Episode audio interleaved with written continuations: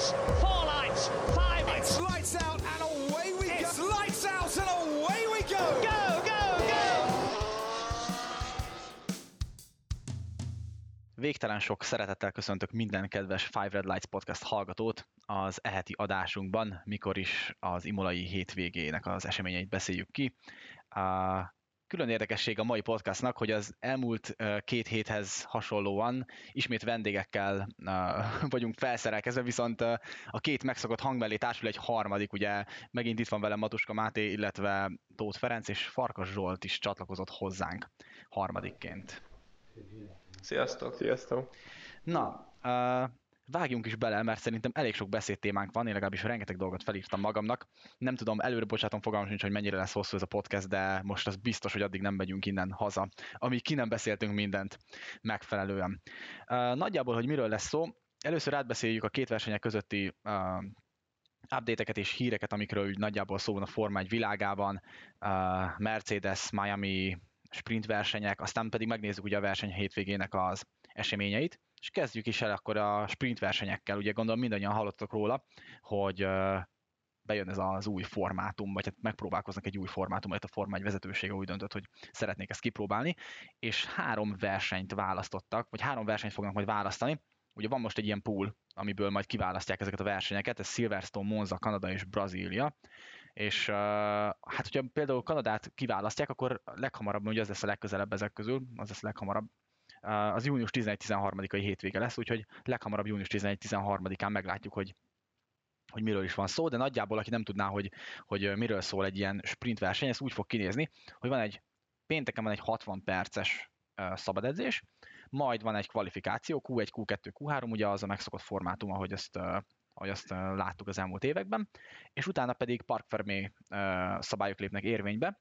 Szombaton délelőtt van egy második szabad edzés, amikor is ugye már Park Fermé és nem változtathatnak semmit az autókon, és utána következik pedig a harmadik szabad edzés helyén egy, vagy hát rendesen valójában egy, a kvalifikáció helyén egy sprint verseny, ami nagyjából ilyen 100 km, ez kb. ilyen 20 kör a legtöbb pályán, ahol szabadon választhatnak a gumit a, a versenyzők, és gyakorlatilag ugye több verzió is kering az interneten, mert ez még mindig nincs lefixálva, három pontot fog kapni a győztes, kettőt a második, és egyet a harmadik helyezett, illetve ugye ezt nem régiben jelentette be Stefano Domenicali, hogy a szombati győztes lesz majd Polban a vasárnapi versenyem. Egy ilyen gyors véleménynyilvánítást kérek tőletek, hogy nagyjából mit gondoltok erről, hogy, hogy kipróbálnak valami újat. Jó kérdés egyébként. Alapvetően az ötlet nekem is tetszik, ami felvetült bennem, hogy viszont ez a csak első három helyezett kap pontot, ez nem biztos, hogy annyira jó ötlet szerintem. Mert most akkor, hogyha valaki, mit tudom én, ott megy hátrébb tizedik helyen, vagy bárhol igazából, akkor nem nagyon lesz értelme utána, hogy, hogy nyomja esetleg, hogyha utána a, nem tudom, hogy hogy lesz pontosan ez elhatározva, vagy végig az a sorrend lesz, ami a futamon, a, be, a sprint futamon, vagy mondjuk csak az első tíz indul abból a pozícióból, vagy nem? Fogalmam sincs, ezt, ezt nem tudom. Ez... Abszolút nem lenne értelme, hogyha csak az első tíz, mert akkor most képzeld el azt, hogy így 12. helyen így begurulsz kb. Tehát, hogy annak így semmi, akár vissza is vonulhatsz az egész izét összesen. Ja, nem tudom, de viszont nem fognak annyit szerintem bevállalni, mondjuk azért, hogy ott egy, egy helyet nyerjenek, majd a futamra mondjuk egy előzés, de nem biztos, hogy bevállalnak, hogyha pontot ugye nem kapnak érte. Ja, hát Szerintem. Hát biztos, hogy olyan, olyannak kéne kitalálni, vagy megálmodni ezt a formátumot, hogy megéri a csapatoknak, meg megéri a versenyzőknek. A top 3 szerintem biztos fog menni, mert a, láttátok, hogy amint bevezették a leggyorsabb köré járó pontot, akkor ott is konkrétan ja, elkezdtek nagyon, nagyon rámenni arra az egy pontra. Ott voltak rádióüzenetek, meg amúgy tök hogy lesz valami formátumváltozás, mert lassan 15 éve szerintem nem volt változtatás a hétvégében. Mm. Leszámítva azt, hogy 16-ban talán megpróbálták azt, hogy így másfél percenként esik ki valaki, ami csak az lett a vége, hogy kb. senki nem ment ki a box utcából az időműre edzésen, de azóta a hétvégék szerintem úgy nagyjából ugyanazok. Elég hosszú idő óta, szóval ez ilyen időszerű. Meg az, hogy van három verseny, az megint egy nagyon jó koncepció, hogy nem az van, hogy akkor jó, mostantól csak ez van, hanem így kipróbáljuk, hogy gyakorlatilag ez hogyan működhet az élesben. Ja. Ez abszolút tetszik. Ja, meg kell találni ezt a középutat, hogy a sprint futam ne vigye el a hétvégén nagy részét, de azért motiválja eléggé az embereket, hogy az se legyen ilyen hétvégi és mondjam, kis körözgetés a srácoknak. Így van, illetve ugye mm, az is egy fontos addíció még, hogy 600 millió eurót kapnak ezért a csapatok, mármint hogy annyival ö, 600 milliót mondtam? Ha 600 milliót mondtam, bocsánat, 600 ezer eurót kapnak még extrába a csapatok ugye a budget, a budget caphez képest, hogyha ezek a sprintfutamok bejönnek, már pedig ugye be fognak jönni, mert ugye amikor a budget capet még tárgyalták a, a budget sapkát, bocsánat, akkor, akkor még erről nem volt szó. De esetleg az egyetlen negatívum az lehet, hogy hamarabb lesz parkfem, és kevesebb lehetőségük lesz az autóknak a beállítására. Hát ugye ez is tudatos egyébként az FIA részéről, hogy szeretnék egy kicsit így meg, Persze, persze. megkavarni a dolgokat. Következő témánk ugye, a, ez nem is, egy, nem is egy régi hír, Miami GP lesz, és ráadásul kapásból egy 10 éves szerződést írt alá, írtak alá az FIA-vel, ami érdekes, hogy rengeteg variációt megvizsgáltak ugye, hogy milyen pályán menjenek majd. Ez a konkrét helyszín, ahol most leszünk, vagy ahol, ahol lesz a futam, a Miami Gardens, ott is ö, 36 különböző vonalvezetést szimuláltak, hogy hogyan lesz majd érdekes a verseny, úgymond. Ja, nem tudom, ettől igazából nem is nagyon tudom, hogy mit lehetne itt várni ettől. Meglátjuk majd, hogy alakul.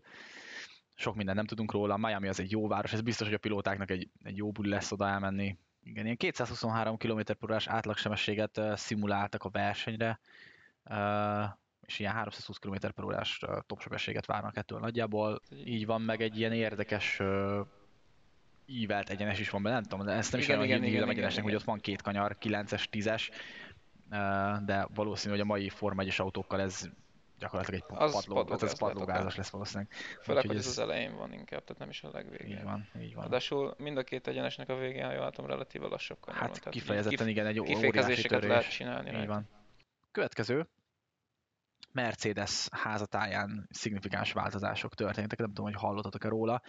James Ellison ugye lelépett, vagy hát ez, ez, ez nem teljesen igaz, hogy a technical director Feljebb szerepet bukott, mondjuk úgy. feljebb buktatták, bár egyébként szerintem még csak ez sem igaz, ugye ez annó mondjuk a, az Abitabul szerepéről, ugye, ugye volt egy olyan uh, Igen, infómorzsa, hogy őt, őt nem csak simán kivágják, hanem előléptetik. Na, az egy feljebb buktatás lett volna, viszont ugye, ugye így, hogy ő előlép, ugye James Ellison előlép eh, CTO-nak, ezzel tulajdonképpen egy ilyen stratégiai szerepbe, szerepkörbe lép elő majd, és uh, ugye Toto wolff fognak dolgozni majd a, az istálónak a jövőjén tulajdonképpen, tehát egy, egyfajta jövőbe mutató stratégiai jellegű munkaköre lesz majd, ugye, és akkor így a napi teendőket, az pedig Mike Elliot fogja átvenni, technical director. Hát neki most gyakorlatilag az, hogy elkezdtek már a 22-es autón dolgozni, az neki így ilyen day-to-day feladattá kezdett teljes mértékben előlépni. Tehát, hogy mm, azt hiszem, ö, olvastam én is erről egy cikket, hogy gyakorlatilag inkább az, hogy a 22-től 25-ig terjedő szakaszra kezd mostantól Ellison Igen. ö, fókuszálni. Illetve az megnézhet a Mercedesnél, hogy a kulcsembereket lassan egyesével kezdik, tehát akik 14-ben úgymond felhúzták ezt a nyerő összeállítást, azokat elkezdték visszavonultatni, hátrébb rakni, és folyamatosan jönnek az utódok, hogy meglegyen a kontinuitás a csapatban. Ne az legyen, hogy hirtelen egy komplett csapat úgymond nyugdíjba megy, vagy eligazol máshova, és akkor hirtelen kell egy teljes szakembergárdát felépíteni, hanem gyakorlatilag lánconként fogják és megújítják az egészet. Ja, hát egyébként ugyanazt csinálják, mint a Red Bull Adrian Newey-val nagyjából. Igen. Mert ugye ő már igazából nem is tudom, most már két vagy három éve van ilyen szerepbe, vagy talán még több a Red Bullnál. Vagy, vagy inkább a jövőre koncentrál meg így. Maga a Red Bull nem csak a Forma 1-es csapat, hanem minden szinten uh, technikai Red Bull igazgatója, vagy valami Motorsport így átfogóan. Ja, ja, ja. Igen. Térjünk rá szerintem akkor a, az Emilia Romana nagydíjnak a történéseire, és azon belül is mondjuk így a Free Practice 1, 2, 3, meg úgy nagyjából a kvalifikációt nézzük meg előbb. A főbb események, ami számomra érdekes volt, ugye azt tudjuk, hogy a Bahreini pálya az alapvetően egy olyan pálya, hogy az 2020-as uh, szemmel néz, az a Mercedesnek kedvezett tipikusan, tehát hogy, hogy ott egy szignifikánsabb előnye volt a Mercedesnek például a Red Bull-al szemben, és ezért is volt különösen érdekes, hogy, hogy idén a Red Bull mennyivel előtte volt a Mercedesnek, hogyha nyers tempót nézünk, főleg egy körön. És ami számomra lejött, az az, hogy itt is óriási előnye volt egyébként a Red Bullnak. Tehát én azt bánom nagyon, Uh, ugye itt a Practice 1 során volt Verstappennek egy féltengelytörési problémája, és a második szabadedzés volt, ja nem, bocsánat, a harmadik szabadedzés volt az, ahol négy és fél tizeddel verte meg a, a komplet mezőnyt, és szerintem az egy kicsit ilyen árulkodó volt, hogy azért ott bőven volt még uh, erőtartalék Verstappenben is, meg ugye az autóban is, meg bennmaradt tempó, illetve hát, hogy szerintem a kvalifikációt elég megnézni, hogyha ma látjuk azt, hogy Sergio Perez szorosan követte ugye Lewis Hamilton-t, uh, és mind a hárman mennyi, ilyen 80 uh, századon belül voltak egymáshoz képest nagyjából, és hát megnézzük, hogy Verstappen mekkorát hibázott a Q3-as utolsó körében, abban ilyen 3-3,5 szerintem lazán, lazán benne maradt. Úgyhogy hogy... Pereznek is benne maradt, mert ő is nyilatkozta az utolsó szektorban, aztán igazából ő amúgy megverte volna hamilton még Perez is. Persze tudod, mindenki azt nyilatkozta, hogy még rengeteg maradt. Én, én hát ezt a szakaszát rontottam el a pályának. Jó, de azért, ha, tehát, hogy azt, ha azért, persze, persze. jól láttad, hogy Verstappennél ott, ott, ott sok, sok maradt. Nem volt tudom, egy, ti mit gondoltok volt itt? Volt egy összevetés Perez meg Hamilton köre között. Igen, ott igen. az utolsó két kanyarba buktál azt a másfél tizedet, amivel előtte. Hát igen, ott, ott nagyon ja. bő másfél tizede volt, és azt, azt két kanyarban Hamilton visszahozta, Perez egy kicsit lecsúszott, vagy, vagy nem tudom, hogy pontosan mi volt. Úgyhogy hát meg az időmérőre azért még bocsi, mielőtt tovább megyünk, azért norris ne felejtsük el megemlíteni. Nem, nem, nem, ez most még, ja. most még bőven van, van ja, jó, Norris.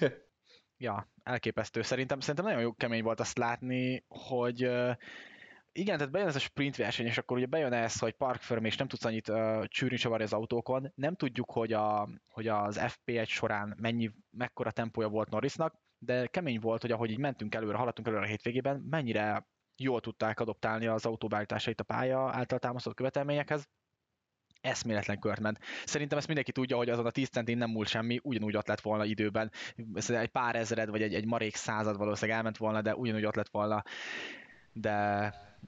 Valahol meg kell húzni a falat. Valahol meg kell húzni a falat, igen. Bármennyire is szeretjük Norriszt. Um, ami még egy kimagasló, vagy egy, egy, egy kifejezetten nagy esemény volt legalábbis az én szememben, ez a Mazepin vs. Giovinazzi, nem tudom, hogy nektek mennyire szúrt szemet, tehát hogy, hogy, hogy, hogy erről beszéltünk már, akik, akik hallgatták a, a Bahreini, a Bahreini adást, igen, igen, de, de ne, szerintem ez még, ez még egy fokkal, tehát ez nem, még egy lépéssel tovább ment. Tehát ez, ez nettó, nettó faszkalapság volt, ezt mondjuk ki nyugodtan. Tehát azért az, hogy, az, hogy gyakorlatilag úgy tehát olyan szinten tudatosan zavarod meg a, a másik embernek a gyors körét, ahogy, ahogy azt ő csinálta Giovinazzi-val, nem tudom, tehát én, én nem láttam még ilyet egyébként. Nem, nem tudom, hogy... Én láttam már 2018-ban talán, Magnussen megelőzte Alonso-t az olasz időmérő utolsó kanyarjában. Érted, az is utolsó, utolsó kanyar. kanyar. Itt meg gyakorlatilag az egyenes belőzte meg, amikor már elkezdték hát, mindkettőt. De ha megnézed a, a parabolikában téged kifékeznek, akkor gyakorlatilag buktad az első szektorodat. Hát ja, de abban megegyezhetünk, hogy ezért ritka. De tegyük hozzá, hogy az is Kevin Magnussen volt. ritka, ritka állatfaj az ilyen, amelyik És tegyük hozzá, hogy utána Mazepin nyilván a saját körét is elrontottad. Ja, persze, a, a tortán, tehát hogy, hogy az, az, az a Bahreini ugyanúgy. Igen, tehát az, az, úgy, az úgy még kellett a végére. Elképesztő a pali.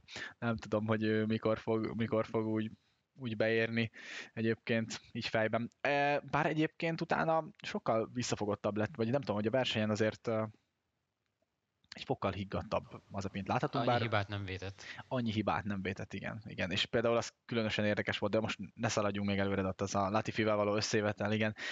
Uh, még egy fontos esemény, vagy egy érdekes esemény a, a kvalifikációból, hogy azért Russell P12, és úgy 13 ra volt ugye a Q3-tól, és ez, ez önerőből, tehát hogy itt nem volt az, hogy szerencsésen alakultak dolgok, vagy ilyesmi, ezt önerőből csinálta, és ugye a Latifinek is uh, Latifi is jó eredménnyel zárta az időmérőt, ő pedig a 14. helyen. Szerintem Latifi nagyobb meglepetés volt egyébként. Ja, egyébként igen, az, hogy mennyire közel volt Russellhez. Igazából, amit elmondott Gábor is a közvetítésben, nem tudom, ki hallgatta ki, nem, hogy azzal egyetértek abszolút, hogy szerintem Russellnek is nagyon sokat segített Latifi azzal, hogy, hogy jól uh-huh. ment, és tudták a telemetriát jobban hasonlítgatni egymáshoz, mert, mert amúgy Russell is mondta a szabad edzések után, hogy nem tudja, hogy hol hagyott benne Latifihez képest aztán utána az időmérő már sikerült megverni, de... Ja. Mondjuk a Q1 végén azért necces volt Russellnek. Ja. Igen, egyébként ott és néztem egyet, hogy ez kemény Latifiben van, ja. ő meg kevésbé, vagy hát na, azért az érdekes volt.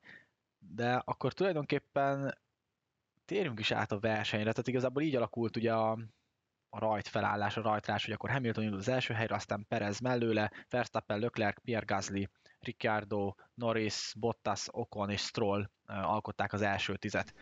Ó, várjál, hát még egy témát kihagytunk az időmérőről. Az időmérőről, mit hagytunk ki? A, hát az ifjú japán Yuki Tsunodának az elég csúnya baleset. Ez igaz, ez igaz, igen. Szegénynek nem nagyon jönnek össze ezek az időmérős teljesítmények egyenlőre, így az Alfa Taurin látszik, hogy tudják, vagyis hát van tempójuk, csak nem tudják kihasználni. Igen, meg, de meg Tsunodának is van tempója, tehát hogy és gyakorlatilag egy miért kölcsön tudod venni szegény. Nekem az a fura egyébként vele kapcsolatban, hogy Helmut Márkó nagyon tolja, tehát hogy de én még embert nem láttam így, akit Helmut Márkó így tolna. Közben Perez... Max Verstappen. Hát, de még őt se akkor talán a pályafutása kezdetén. Tehát, hogy minden időmérő után elmondja, hogy Cunoda, ő, ő az Isten, ő nem tudom hol lenne, meg hol lesz, és Perez meg oltja le, még mikor most is volt szombaton az időmérő, akkor is nem tudom már mi volt, nem emlékszem pontosan, de volt valami ilyen megszólalása Helmut Márkónak, hogy hát jó, jó, jó Perez, de, de azért ez csak szerencse volt, meg valami ilyesmi, tehát hogy így, így nem tudom. Nem, az, Esteban Okonnal való ütközésére mondta, hogy ez teljes mértékben az ő hibája volt. Ja, az is volt, igen. Meg Cunodánál említették meg, hogy tudják, hogy lesznek ilyen hibái az elején. Igen, ezt, ezt többször elmondták, hogy igen, tudjuk, tudjuk, hogy majd hibázgat, meg mi, és még meg így nézem, hogy Red Bull kik vagytok ti, és mit csináltok az eddigi menedzsmentet? Tehát akik keresztre feszítettek volna mást ezért, tehát igen, amúgy ez tényleg érdekes. Hogy mind... Hát azért annó Albonnal is kicsit azért visszafogottabban bántak az elején. Nyilatkoztak. Visszafogottabban nyilatkoztak. Igen. Tehát hasonlóan, mint most Cunodával. Igen. Azért várjuk meg, hogy eltelik egy kis idő, akkor hogyan fognak hozzáállni.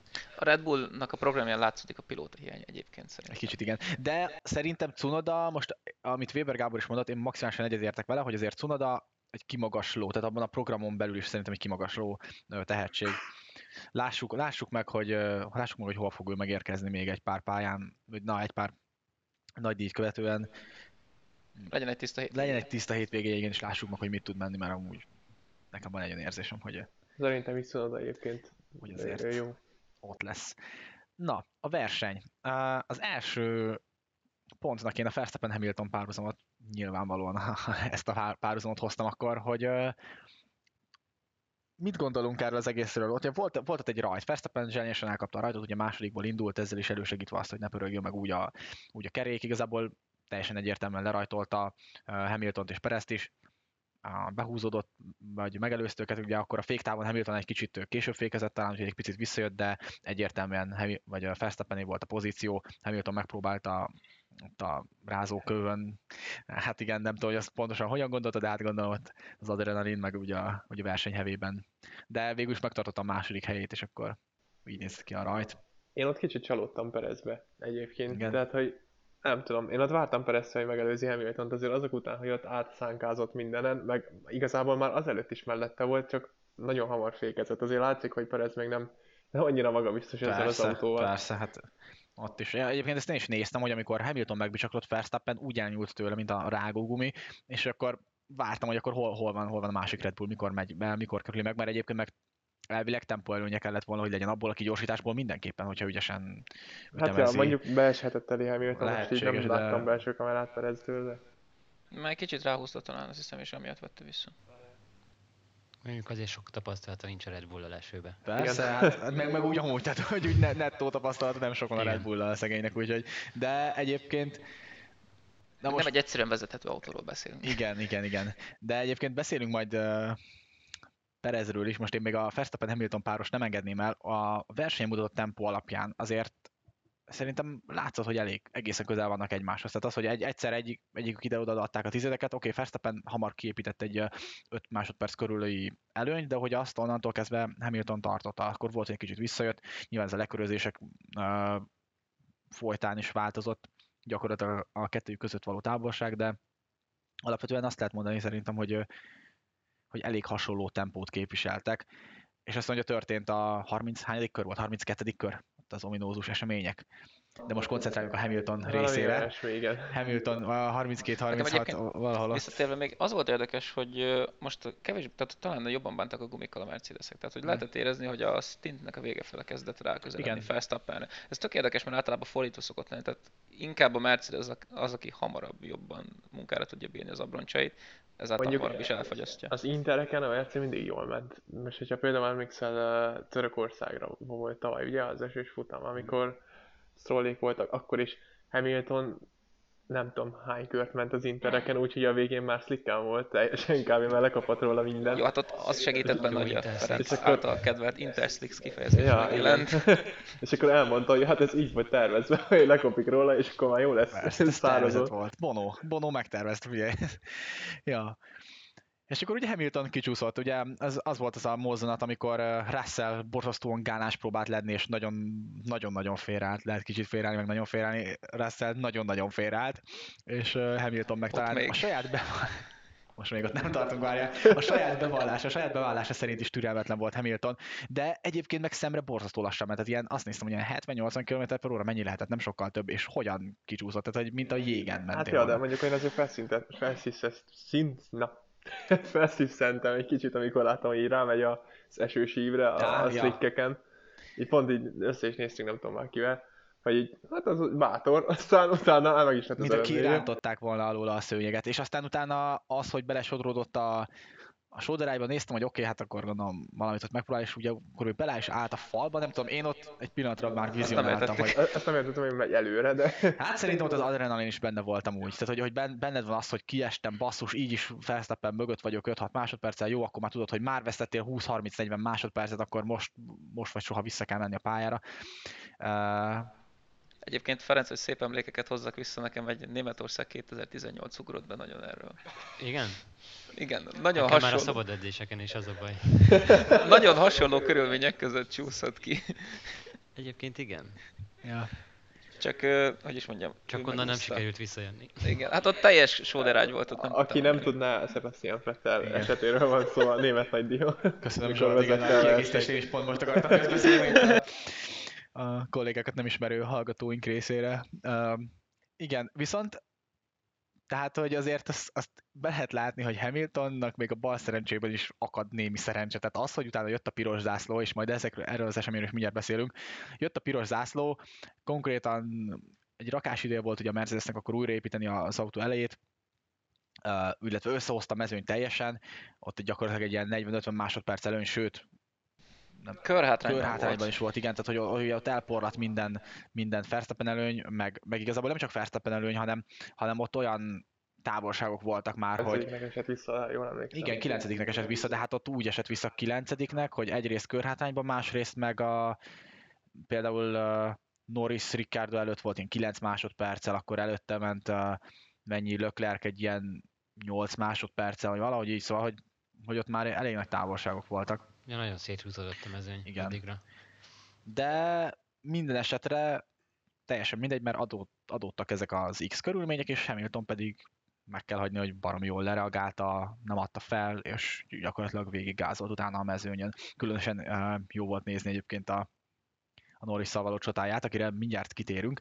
Viszont uh, én még Verstappent azért szerettem volna kiemelni, hogy nyilván volt ez a kis uh, megcsúszása, ahogy ő fogalmazott, ez a, ez a kis momentum, ott a, ott a piros zászlós újraindítás előtt, hogy ott majdnem eldobta az autót, én ne- nekem ott a szívem megállt, hogy mondom, fú, mi Pedig azt hittem már örülsz, hogy a kedvenc érzi. Leclerc átveszi a vezetést. Hát jó, örültem, hogy- hát figyelj, az a, az a top 3, tehát azért, na mindegy. Igen, uh, de alapvetően biztos, bomba biztos volt a keze szerintem az egész hétvége során. Azt a kvalifikáción elkövetett kis hibát leszámítva elképesztően jól és megbízhatóan vezetett, hozzá 20 másodperc, 22 másodperces előny is magáért beszél tulajdonképpen. És ugye itt a szóba hoztad Matus a leggyorsabb körért járó pontot, hogy azért most ezen múlik tulajdonképpen, hogy ugye a pontversenyben még mindig Lewis Hamilton vezet, 44 ponttal, és Max Verstappennek pedig 43 pontja van, ugye az az egy pont, az, Mhm. úgyhogy uh, Hamilton meg tudta szerezni a Hát Norris segítségével, ugye a szélányék azért masszívan besegített ott az első szektorban, de így uh, autózott egy lila kört így a verseny vége fele már uh, Hamilton a 61. körben, amikor megelőzte Lando norris és így tulajdonképpen még vezeti a, a, konstrukt, a konstruktőri, Ez egy az egyéni, az egyéni uh, Az majd később. világbajnokság állást. Igen, igen, igen. fele. Úgyhogy nem tudom, ti mit, mit még erről a párharcról egy, egy pár szót beszéljünk, hogy nem tudom, ti mit vártak ettől így a szezon hátralevő részében. Verstappen Mm, vs. Hamilton. lettem volna, hogy Hamilton a- az első szé- sérülés nélkül milyen tempót tudott volna, mert azért azzal valamennyit veszített. Uh, és még így is azért viszonylag közel maradt Verstappenhez. Nem, 5 másodperc volt a legnagyobb Igen. lemaradása. Mhm. Uh, Úgyhogy azért szoros, szoros. Illetve a körök, amiket mentem, amikor éppen üres térben volt, miközben jött át a mezőnyen, azon is látszódott, mert azt hiszem, ott még az elején relatív a Verstappen is megpróbálta újra képíteni az előnyét. Ott azt hiszem egy tempót utaztak addig, amíg Verstappennek nem volt meg ez a kényelmes 10 másodperces előnye, ahonnan nyilván nem fogja erőltetni. Nem, hát ott nem lett teljesen volna értelme. Ezt nagyban el fogja dönteni, hogy ki meddig fogja fejleszteni az autóját, és ki mikor el, át 2022-re. Egyébként így bele is kényszerítik egymást, hogy, hogy többet fejleszték az idei autót, mert, Igen. mert szerintem nagyon közel van a Red Bull és a Mercedes, meg pályafüggő lesz szerintem nagyon sokszor, hogy melyik csapat lesz egy kis előnybe. Ja. Hogy, hogy érdekes. Bár mondjuk a melyik csapat azt inkább, főleg a Mercedes esetében lassan egy pilótára lehet korlátozni. Abszolút, mert ez nagyon kényelmetlen volt most Bottasnak ez a hétvége, de szerintem Igen. ez lassan jön, mint téma. Következő, akit mindenképpen érdemes kiemelni, Lando Norris. Ugye már említettük a kvalifikációs teljesítményét, de azért harmadik hely a mclaren gyerekek. És majdnem a második, tehát hogy Hamilton a végén lenyomta, de azért közel volt. És utána se szakadt le tőle, tehát ilyen másfél másodpercen belül maradt. Úgyhogy én nagyon büszke voltam, és nagyon-nagyon örültem annak, hogy, hogy mennyire jó teljesítményt mutatott Norris. Hogy láttátok a versenyben nyújtott teljesítményét? Látszik rajtuk, hogy a McLaren most abszolút harmadik volt tempót tekintve. A, most az Alfa Taurik meg a ferrari fölé nőttek teljes mértékben. Hát Ricardonra kíváncsi leszek, hogy az ő párharcuk hogyan fog alakulni majd, miután hozzá tud eh, szokni az autóhoz. Ugye ez két éve játszotta ugyanúgy Renault-nál, de amúgy abszolút minden dicséretet megér Norris, mert nem hibázott, nem nagyon láttunk róla azt hiszem bejátszást, hogy a pályás szélnél járt volna, és, eléggé stabil tempót tudott menni. Az meg, hogy egy majdnem féltávot lement egy eh, lágy keverékű gumival, anélkül, hogy leszakadt volna a teljesítmény, az pedig egy külön dicséretet Így van. szerintem. Hát ugye azt ő nyilatkozta is a verseny után, hogy gyakorlatilag megelőzte Löklerket az újraindítást követően, és utána gyakorlatilag csak is kizárólag arra koncentrált, hogy mentse a gumijait, mert tudta, hogy jön vissza Hamilton, mint a talajvíz felfele, ott lesz mögötte Löklerk, aki azért Mhm. Harcias nyilván, tehát hogy még ha nincs is ott a, a Ferrari tempóban, mint a McLaren, McLaren, de azért a Leclerc faktor az Leclerc faktor, úgyhogy ja, Zsolt, Ja, hát engem még nem ismertek így a bemutatkozáskorom, hogy én eléggé Norris fan vagyok. Úgyhogy ha valakit, ki, is. ha valakit ki kell emelni, akkor az Norris és, és Leclerc nálam ez a két pilóta, szóval, ja, hát amikor még Hamilton hátul volt, azért én is örültem a dobogónak. Én nem Utána is el, tehát, hogy. Verstappen, Norris, Leclerc ott álltak hárman egymás mögött. Fú, Kisebbségbe érzem magam itt, hogy nem vagyok Ferrari drukker kifejezetten. Na, mindegy, nem is, nem is adok semmit. Ferenc Norrisról mit tudunk mondani, vagy Leclercről akár azért negyedik helyre behozni azt a Ferrarit, ami hát nem, nem egy második erő, vagy egy, vagy egy harmadik erő jelenleg a mezőnyben, azért ez Norrisszal kezdve azért egy hibátlan futamot ment, szóval abszolút megérdemelte azt a dobogót, főleg az időmérő után, ugye az elvett kör után. A Ferrari-nál még látszik, hogy azért a motor az hiány van kicsit az erőnek a Mercihez képest, mert oké, okay, hogy ott maradt Norris mögött, úgy nagyjából egy másodpercre követte végig, de előzni nem nagyon sikerült neki, még csak próbálkozni sem. így van. Egyébként, ha már a Ferrari, azért az is megemlíthetjük, hogy Leclercnek nyilatkozták, hogy azért a hátulja még idegesebb lett az autónak az idei évben. És azért Sainznak a, az édesapja útját bejárva kicsit tereprallizott, így Imola majdnem minden kanyarjában látszik is, hogy azért nem egyszerű autó. Ez még a Jó is, hogy, jó is, hogy szóba hozott Sainzot, mert azért én őt is kiemelném, hogy azért P11 egy rokat hibája volt. Jó, ezt magának köszönheti, de hogy ezzel együtt is azért ötödik helyre be tudta hozni a Ferrari-t, úgyhogy amúgy most barátkozik vele. Nyilván ebben is benne volt a piros zászló masszívan, hogy De még előtte is jó helyen de előtt volt. is jó helyen volt, igen, tehát hogy. Sainz szerintem Meg a piros zászló után kialakított magának egy olyan szituációt, hogy hibázhatott, mert gyakorlatilag üre, légüres tér volt mögötte. Igen, tulajdonképpen. Egyébként a Ferrari motorra visszacsatolva, nem tudom, most szerintem annyira nem gyenge feltétlenül a Ferrari motor, de ha megnéztük mondjuk Norrishoz hasonlítva, beszéltünk erről az előbb, azért a McLaren volt szerintem rohadt gyors az egyenesekben, hát Hamilton is alig tudta megelőzni, úgyhogy azelőtt Hamilton minden más autót így kb. átlépett az egyenesbe, gond Igen. nélkül.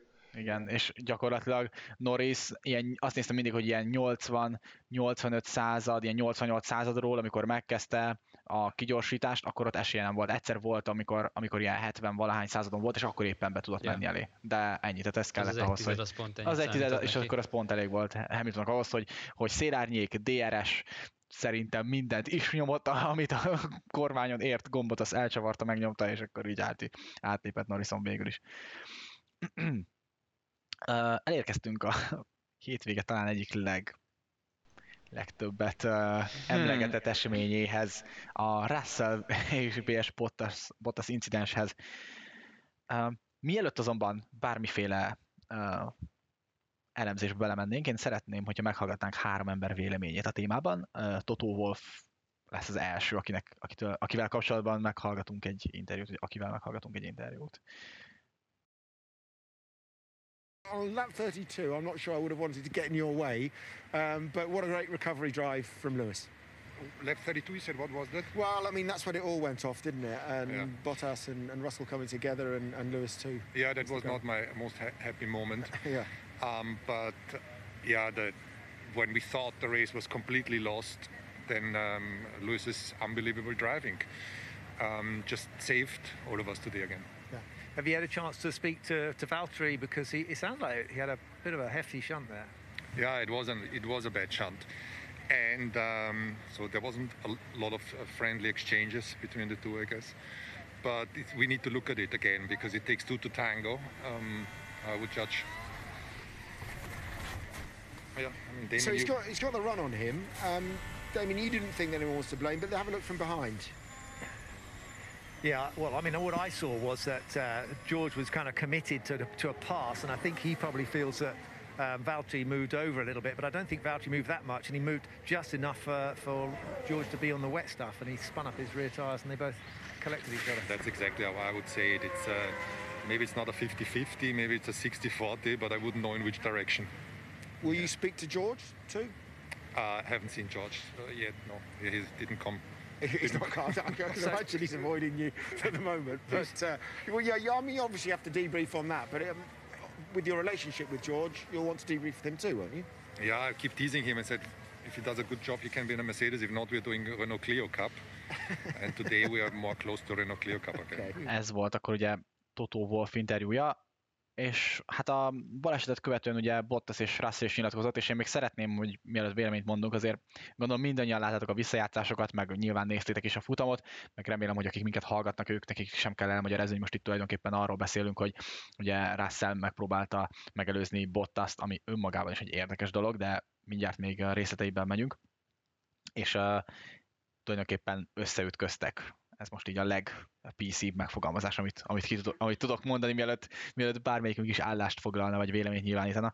Uh, először hallgassuk meg Bottasnak a, a véleményét a témában. Well, Valtteri, first and foremost, it's great to see you in one piece. That was a big shunt. Uh, were you winded? You, you certainly took a long time to get out of the car. You had us a bit worried. Uh, yeah, it was it was quite a big one. You know, it's it's quite a high speed, but obviously could have been could have been a lot worse. But um, yeah, I mean, I'm I'm okay. So, what actually happened from your from your perspective? Uh, I think that lap or just before the DRS was um, was again available for people, and I was still uh, struggling with the warm up of the tires with the with the dry tires. Um, and then yeah, George got close, and he obviously went for an overtake in a in a place that uh, you know there's pretty much only one one dry line, and um, I've seen the replay, and there was definitely space for two cars all the times. So I don't know what was he about after he was trying to say something, but you know it was completely his fault. So uh, yeah, quite disappointing. We saw him come over to you. We thought at that stage it might have just been him checking that you're okay, but certainly some cross words were exchanged. What what was said? I mean, I couldn't You- hear hear a thing. you so just spoke with your finger instead. exactly. yeah. Okay. Még Russell interjúját uh, fogjuk meghallgatni, ez is egy ilyen rövid nyilatkozat, amit a verseny után tett. Between all of the drivers, we've had this gentleman's agreement that when there's a faster car approaching with the DRS, you don't jolt the steering wheel at the very last moment. I pulled out. I got the slipstream. I pulled out, and just as I pulled out, Valtteri moved very slightly, and that just put me offline and put me onto the wet stuff. And in perfectly dry conditions on a very not ordinary circuit, it's dangerous. Um, let alone on a very narrow track when we are turning and there's wet patches. So an unfortunate incident, but equally, it's been inevitable. An incident like that would occur when drivers make small moves like this, and it's the smallest of moves. But when you're going at 220 miles an hour and you're going 30 miles an hour quicker than the car ahead, it's massive. What went through your mind when that happened, especially at the speed in which you were going? Well, obviously, I was very off and frustrated with with him at the at the time. You know, I'm fighting for P9. A P9 for for him is absolutely nothing, you know, almost meaningless. And he did a very he did a move that you would you would do if you were fighting for victory on the last lap of the race. So you know, it begs the question why he would do that for P9, and uh, perhaps if it was another driver, he wouldn't have. So um, you know, that's what went through my mind. Like I said, he's not fully to blame. I don't think I'm fully to blame, but it could have been avoided. Are you going to have a chat to him because his view is that it was it was more your fault than his fault? Yeah, I mean, obviously, I'm sure that when he's within the car, he's he's going in a straight line and done a little move to the right, and next thing you know, I'm in beside of him. I'm sure from from his perspective, he feels like it's my fault. You know, I've got no doubt of that, about that. But equally, he knows the closing speeds of these cars when you're behind slipstream and DRS, and he knows that is not the correct thing to be doing.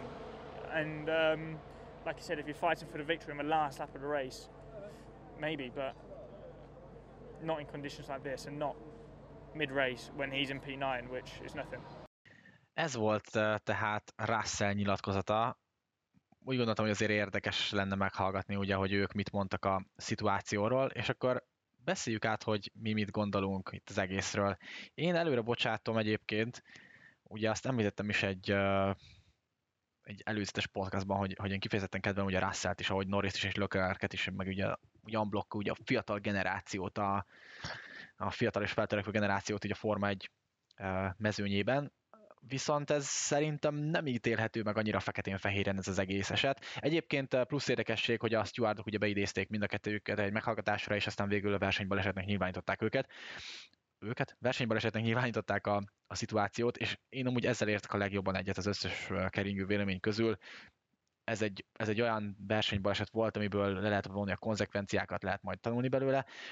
Hogyha mindenképpen állást kellene foglalni, én, én egyébként Totó hasonlóan azt mondanám, hogy 60-40, és személy szerint mondjuk én inkább Bottas fele tolnám, hogy egy picit talán neki volt nagyobb felelősség ebben a szituációban, de itt talán apró differenciákról beszélünk, de akkor menjünk sorban.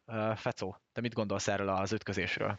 Uh, necces mm, kérdés. Volt egy uh, elemzés a Sky-nak, ahol belasították Bottas uh, nem, Russellnek a belső kamerás felvételét, és ott látszik, hogy Bottas tulajdonképpen csak a száraz ívet követi.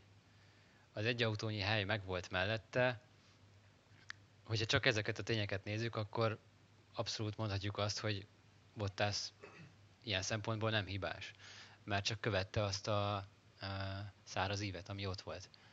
És az egy autónyi helyet meghagyta maga mellett Russellnek. Viszont Russell szempontjából nézve hülye lett volna nem megpróbálni bemenni mellé, ha gyorsabb volt, és ott volt már mellette.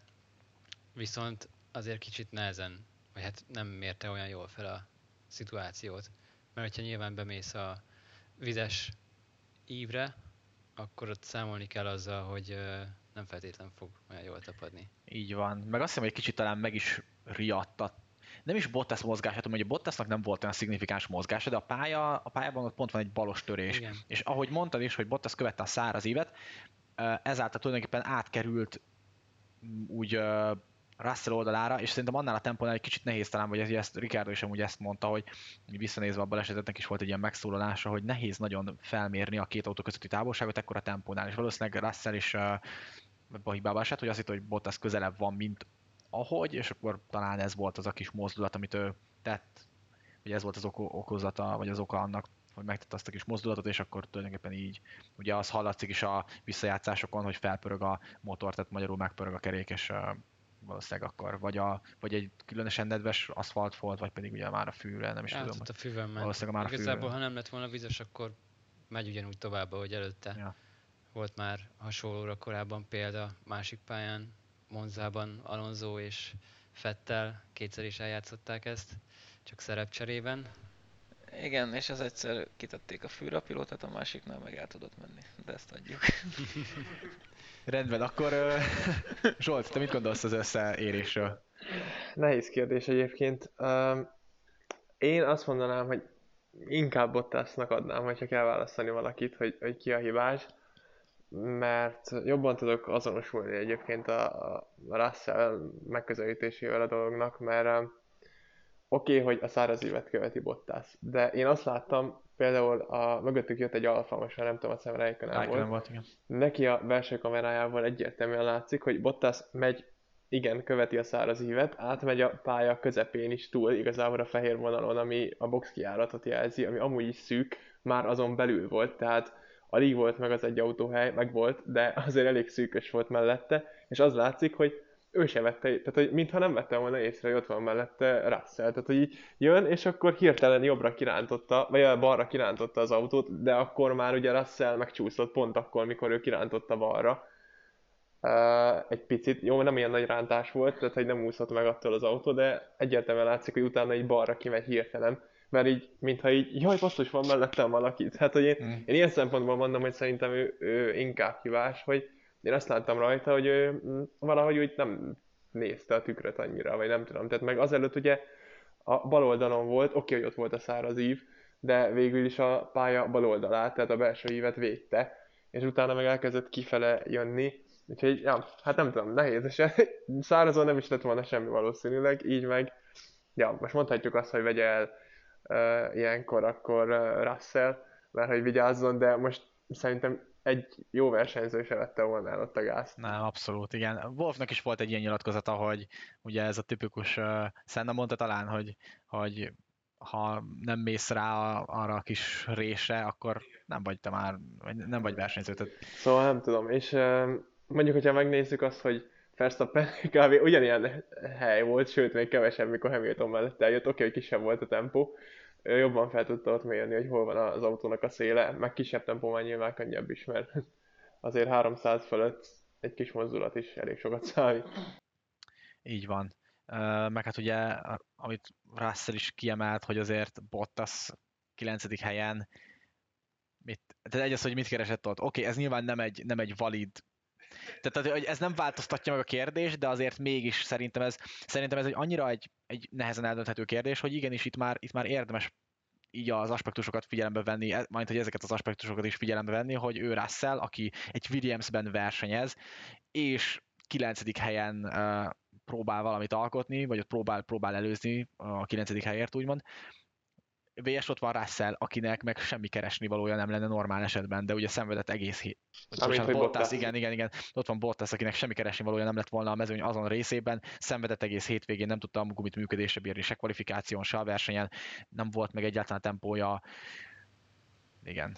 Hát, hogyha Russellnek ez a teljesítménye Renault Clio kupát ér, akkor Bottasé meg semmiféleképpen sem egy Mercedes ülést. Nem, tehát, a, de akkor Bottas, igen, tehát, tehát nem értem, tehát tudom, hogy Toto Wolfot poénkodott, de azért, azért azt én Ja, viccesek vagyunk, viccesek vagyunk, igen, de azért menj már a picsába. Tehát, hogy, igen, hogy az nekem is így jött le. Van egy olyan embered George Russell személyében, aki potenciálisan meg fogja menteni a kurva istálódat az elkövetkezendő x évben, uh, hogyha Hamilton, mert Hamilton nem lesz ott örökké Bottasra, Bottasra egy kártyavárat nem tudsz építeni, nem hogy, nem hogy egy versenycsapatot, és akkor, és akkor ekézed azt az embert, aki, aki a jövőt tudja majd képezni a, a, annál a csapatnál. Oké, okay, persze, el kell neki magyarázni, hogy, hogy uh, nem jól csinálta ezt, amit csinált, de azért ha nem tudom, hogyha, hogyha Clio kupa a Russell, akkor, akkor Bottas nem tudom mi a faszom, akkor biciklizik valahol tengerparton, vagy azt tudja ő. Szóval, na mindegy, Matus, hogy láttad az ütközést? Szerintem én abszolút egyetértek azzal, hogy ez versenybaleset. Én egyiknek se adom, hogy hibásabb volt a másiknál, mert ezt tényleg két szemszögből tudod nézni. Most ott van, ha nézed Bottas szemszögéből, elő vagy, tisztán elő vagy. Nem tudom, hogy volt-e pillanatnyira is, de csak nagyon minimálisan maximum előrébb volt Russell. De az egy autónyi hely ott volt, A szabályzat megmondja, hogy az éven mozoghatsz, sőt egyszer mozdulhatsz is, és ha meghagyod az egy autónyi helyet, akkor mozoghatsz egyszer a, vers, a közben, tehát a mozdulat közben. Tehát gyakorlatilag Bottas semmit nem tett a szabályok ellen, csak nem vette észre, izét, hogy hívják ott Russell. Ja, tehát én sem büntettem volna egyébként.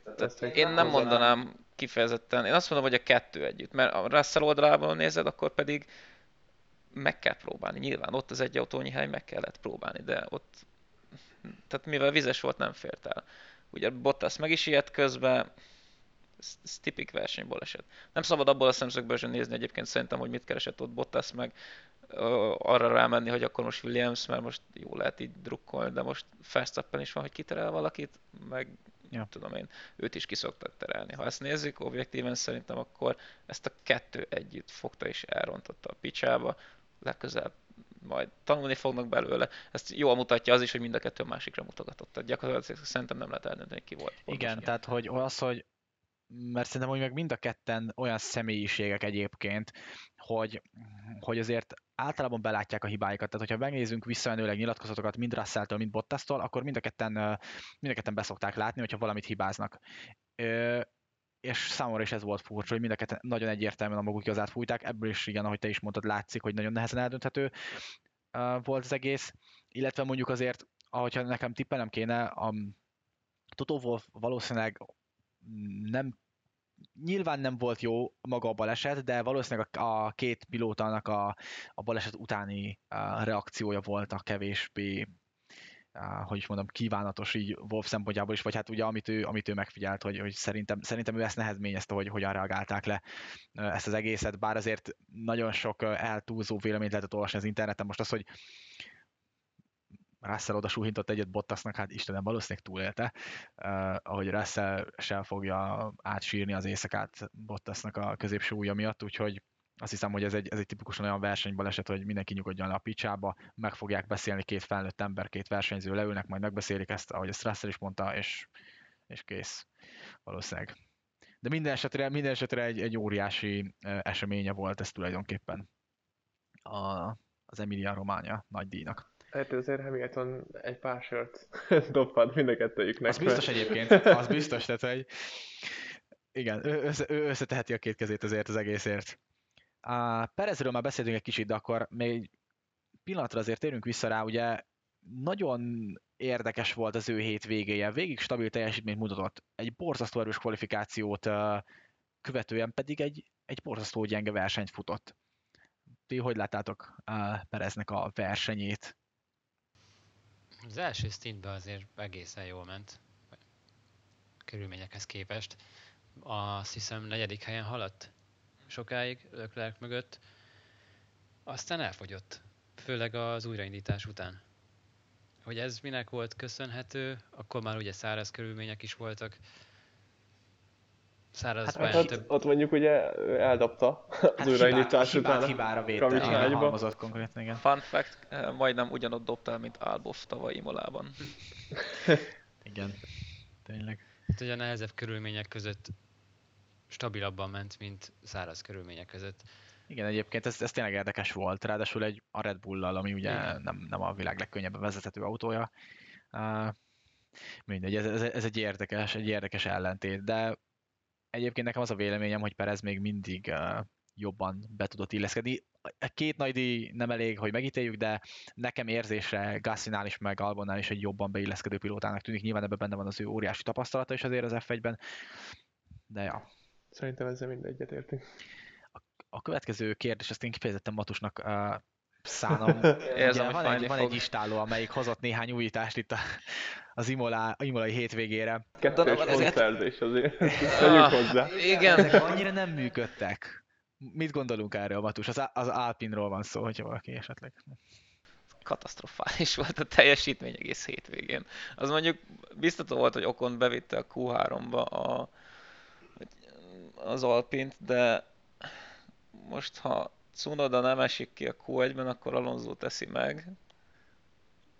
Több, mint valószínű. És akkor Okon is esetleg tizedik, mert valószínűleg be tudta volna vinni az, az autót a Q3-ba. Tehát, hogy így ez nagyon gyenge volt most így a hétvégén.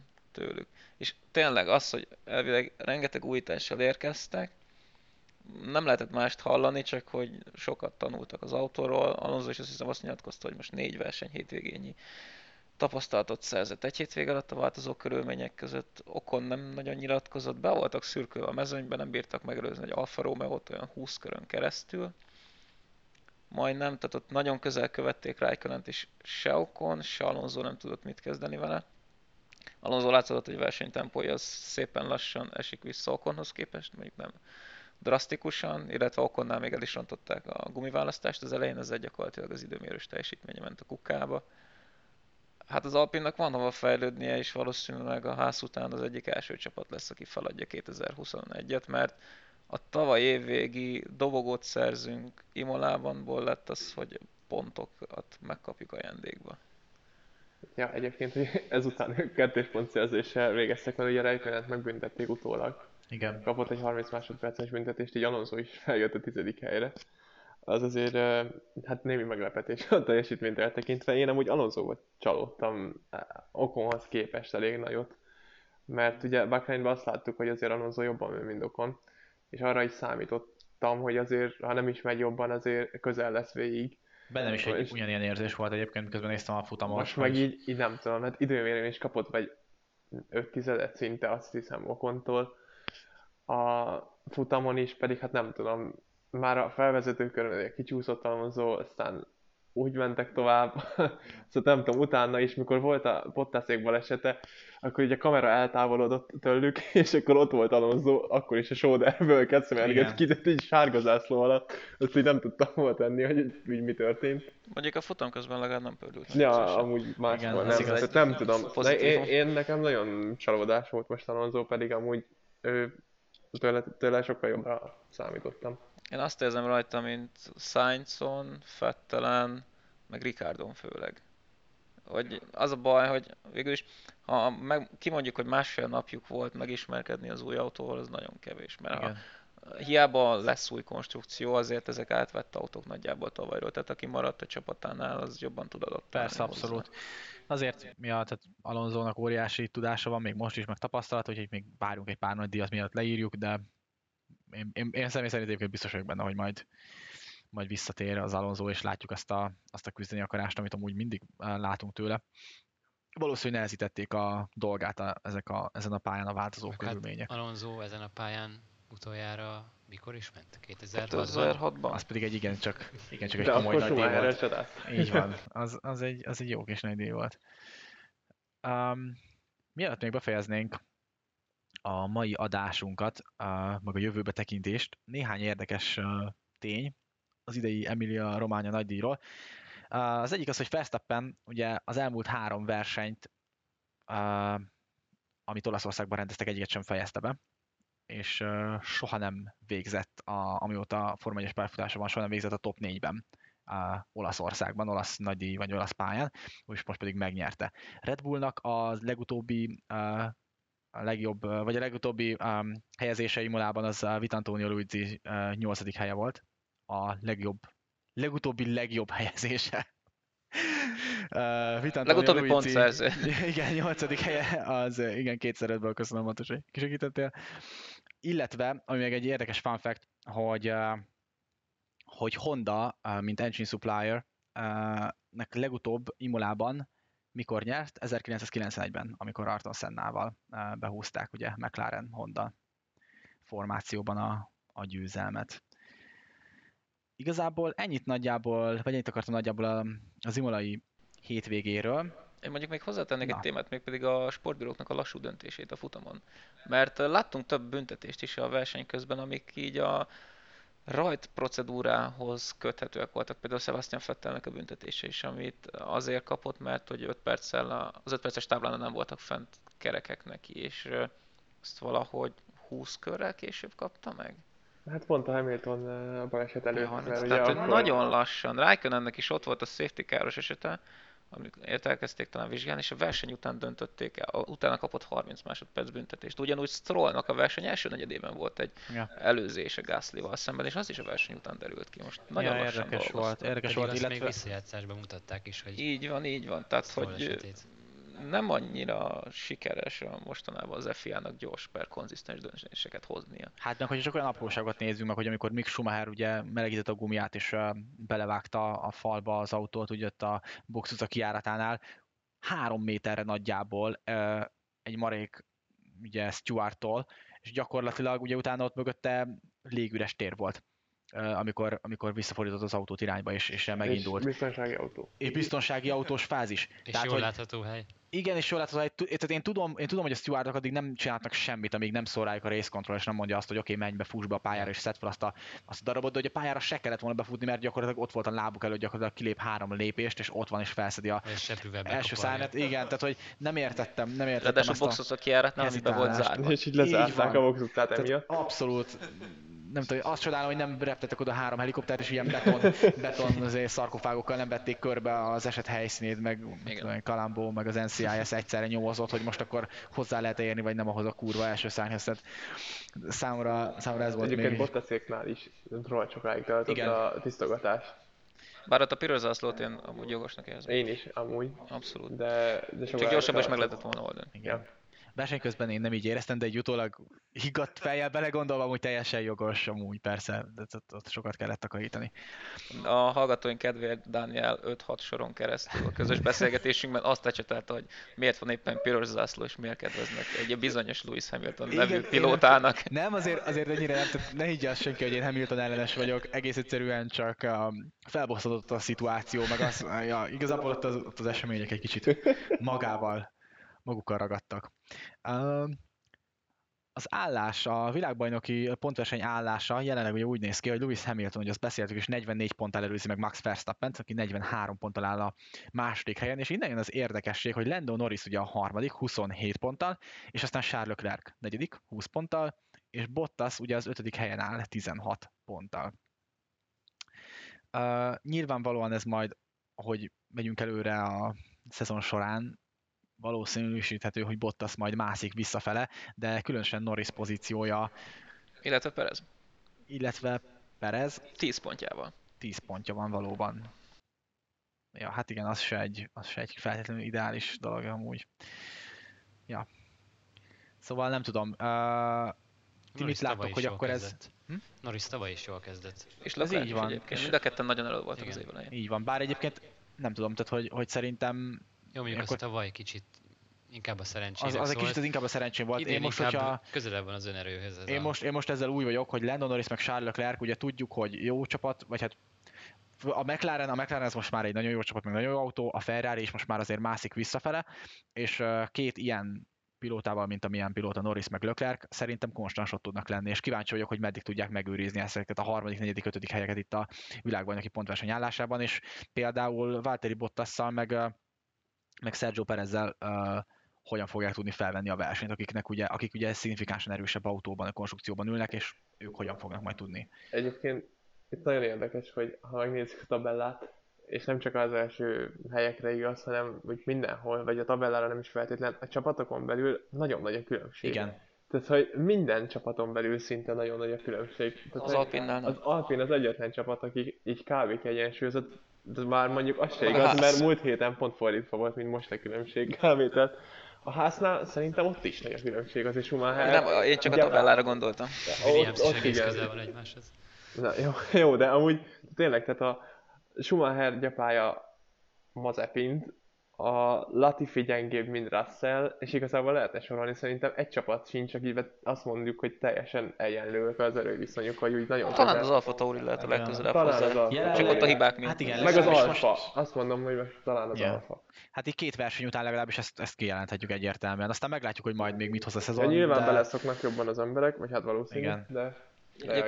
Én meg arra leszek kíváncsi, hogy most nekem az Alfa Tauri egy kicsit olyan, mint tavaly volt a Racing Point, hogy van egy autójuk, amivel akár harmadik erőként is harcolhatnának, viszont az első futamokon bukdácsolnak, hibákat követnek el, és ez masszív pontoktól vesz. Egyébként én nem látom azt, hogy, hogy ők harmadik erő most már, mint hogy nem szerintem harmadik, a McLaren azért erősebb most már. Nem harmadik, de szerintem még mindig a középmezőny ja, első felében lennének benne. Valószínűleg például a Ferrari környéken. környékén, Igen, előtte igen, vagy, igen, vagy mögötte. igen. Nyilván ez most pálya, meg időjárás, meg, meg csillagok együttállásától is változik, de alapvetően a, a két csapatot én, én is nagyjából ugye hasonlóan érzem. Meg ha már csapatokról beszélünk, ugye most a, a konstruktőri pontversenyállását elnézve, hogy a Mercedes áll első helyen 60 ponttal, a Red Bull pedig ugye 53 ponttal a második, aztán van egy kisebb szünet, és ott a McLaren meg a Ferrari a harmadik, negyedik helyen vannak 41 és 34 ponttal, és aztán az Alfa Tauri, bármennyire is ugye azt beszéljük, hogy amúgy meg ilyen negyedik, per ötödik, per harmadik, mikor, hogy erő kellene, hogy legyen, csak, a 8, csak 8 ponttal állnak az ötödik helyen. És gyakorlatilag 3 ponttal vannak az Aston Martin előtt, akik pedig szemmel láthatóan borzasztóan szenvednek. Nyilván most, ahogy ezt már többször is említettük, két futam telt el a, a, a szezonból, tehát még azért nyilván sok minden fog változni, de minden esetre ez egy, ez egy érdekes dolog így egyelőre. Viszont ha már Aston Martin Lance Stroll minden dicséretet megérdemel, ugyanis eddig ő hozta az Aston Martin összes pontját, illetve Igen. stabil, tehát mind a kétszer pontszerző helyen fejezte be a futamot. Azon én is meglepődtem, hogy ő, ő mennyire És megbízhatóan vezet stabil, most. Tehát, hogy Strollnak tavaly észrevettük, hogy van tempója, tehát hogy tényleg ö, oda tudja tenni magát, ezt a törökországi polpozíció is bizonyítja, 152 dobogót, nyilván a mezőny egyik jobb autójával a tavalyi szezonban ezt meg lehetett csinálni, viszont látjuk, hogy konzisztens 2 Q3-as szereplése volt, és mindkétszer pontokban végzett azzal az Aston Martinnal, amire azt mondták, hogy ugyanúgy szenved a szabályváltozások miatt, mint a Mercedes. Igen. Viszont Fettel most nem volt annyira elmaradva tőle. Vagy hát nem tudom, én, én most, most egy kicsit Fetteltől féltem, amúgy főleg így a, a, a vizen, meg mindenen, és felmerte tenni ő elsőnek a slicket, azért tudjuk, hogy ő Kemény szeret húzás megforogni. Bátor. de, bátor. de ja, igazából Gyáva népnek nincs hazája, úgy gondolta. Lost Gate, gyerünk. Mit, mit Ja, nekem? hát remélem, hogy egy kicsit visszakapja ő is egyébként így az önbizalmát, mert amúgy jót tenne a Forma 1 Az szerintem biztos, egy, egy igen. erős Sebastian Fettel. Az biztos. Uh, mielőtt így elköszönnénk egymástól, még a következő futamról egy pár szóban, ugye Portimaóba megyünk, majd Portugáliába. Április 30 és május 2 között lesz majd a lesz majd a portugál verseny megrendezve. Ugye ahol tavaly egyértelmű Mercedes dominancia volt, a, mind a kvalifikáció során, ugye Hamilton Bottas 1-2, uh, Verstappen pedig egy ilyen két, két és fél, három tizedre lemaradva követte őket, mint pedig a versenyen egyébként Hamilton Bottas 1-2 volt. Az első köröket leszámítva. Igen, ott, ott azért volt, volt egy érdekes, igen, igen, ez tényleg érdekes volt, de és akkor is Charles Leclerc a negyedik helyre hozta be a ferrari -t. De minden esetre én személy szerint amúgy nagyon szeretem azt a pályát, szerintem egyrészt amúgy zseniális helyen fekszik, meg uh, maga a vonalvezetés is uh, klassz, úgyhogy Főleg a szint különbségeivel. főleg a szint különbségeivel, igen, az is egy, az is egy amúgy pálya. egy használaton kívüli pálya, vagy hát annyira sok verseny nincsen rajta. Így És van. tavaly újra aszfaltozták, azt hiszem azért is voltak a nagy részét, igen, Ja, azt hiszem. Raikkonen oktatott ott az első körökbe, nem tudom, emlékeztek-e? Igen, hogy ne, hányadikról, 16-ról a fú, Hatodik. Hatodikra vagy az, ötödikre, mi- valahogy így. a hat- 6-7, Verstappen nézte a tükrében már. Igen, Csodálkozott, hogy mit keres itt egy alfa. nem tudta hova tenni, hogy gyerekek, A gyári ferrari egy kicsit ott hagyta. mi történt. Így van, a, igen, az, az egy különösen kellemetlen verseny a Ferrari, Ferrari szurkolók szemszögéből, ugye Ferenc? Na. Uh, szerintem nagyjából most el is érkeztünk így a mai adásunk végére, hogyha bármelyikötök, nem tudom, szeretne még esetleg hozzáfűzni valamit a, az imolai hétvégéhez, vagy van-e valami meglátása a jövőben nézve, esetleg valami, amit szeretnek közölni valakivel. Toto Wolfnak most kulcs szerepe lesz abban, hogy Bottasnak kicsit így az önbizalmát visszahozza, mert azért eddig nem sok mindent mutatott, hogy VB aspiránsként tekintsen rá, és rá mindenképp szüksége lesz a Mercinek, hogyha a konstruktőrit meg akarják nyerni. És ez igaz Perezre is egyébként. Igen. Tehát, hogy most gyakorlatilag nagyon hasonló helyzetben van a Horner is, meg a Wolf is, hogy van egy, van egy atombomba pilótájuk, van egy nagyon jó autójuk, meg van egy olyan másodrendű, mert ki lehet mondani mindkét esetben egy másodrendű pilótájuk, aki egy kicsit így csücskösen, csücskösen van jelen így az autóba, úgyhogy És ha azt nézik, hogy egész szezonban így fog meccselni Hamilton és Verstappen, akkor eléggé sanszos, hogy a második számú pilóták fogják eldönteni azt, hogy ki lesz a, a konstruktőri győztes. így van. Hát csak arra gond, az egyénibe is bele tudnak nem rendesen szólni, mert ha csak arra gondolsz, hogyha tegyük fel egy Mercedes, két Red Bull, vagy fordítva van az élen, akkor stratégiai van. csapdába lehet gyakorlatilag ejteni bárkit. Kihoz, tehát a két különböző stratégián mész, és akkor valamelyik autóddal előtte fogsz végezni, és így kőkemény pontokat lehet rabolni a másiktól. Most, hogyha ott lett volna mondjuk Perez és Bottas, akkor Hamilton ott nyilván a for, sorrendől függ, de nem biztos, hogy visszajött volna a második helyre, hanem mondjuk csak negyedikre. A már az is, hát attól függ, olyan, hogyha Bottas a második, akkor nem. Úgy igen. Ja. Szerintem az idén relatíve hamar el fog dőlni. Hát igen, meglátjuk, meglátjuk, hogy melyik csapatfőnök lesz majd effektív, és tudja majd összeszedni a második pilótáját.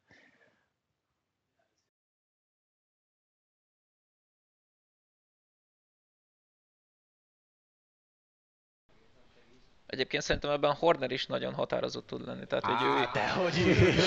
Tehát ott, ott, merem. még, ott még hamarabb lesz, szerintem.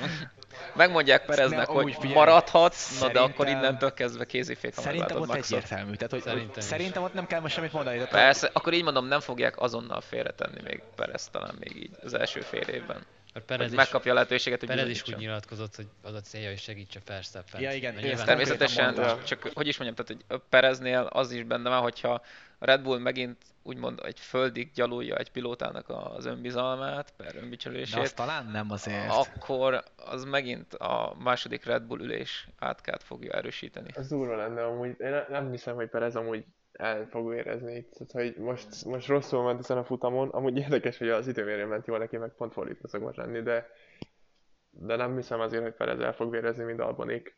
Aztán majd meglátjuk. Majd meglátjuk, hogy mit hoz a jövő. Minden esetre ennyi volt most az imolai hétvégének az elemzése. Farkas Zsoltal, Tóth Ferenccel és Motuska Mátéval. Én köszönöm mindenkinek, aki végighallgatta a podcastünket. Találkozunk az imolai, a Portimai hétvége után is. Köszönjük még egyszer, hogy velünk voltatok. Sziasztok! Köszönjük. Sziasztok! Sziasztok! Three lights, four lights, five lights. It's lights out and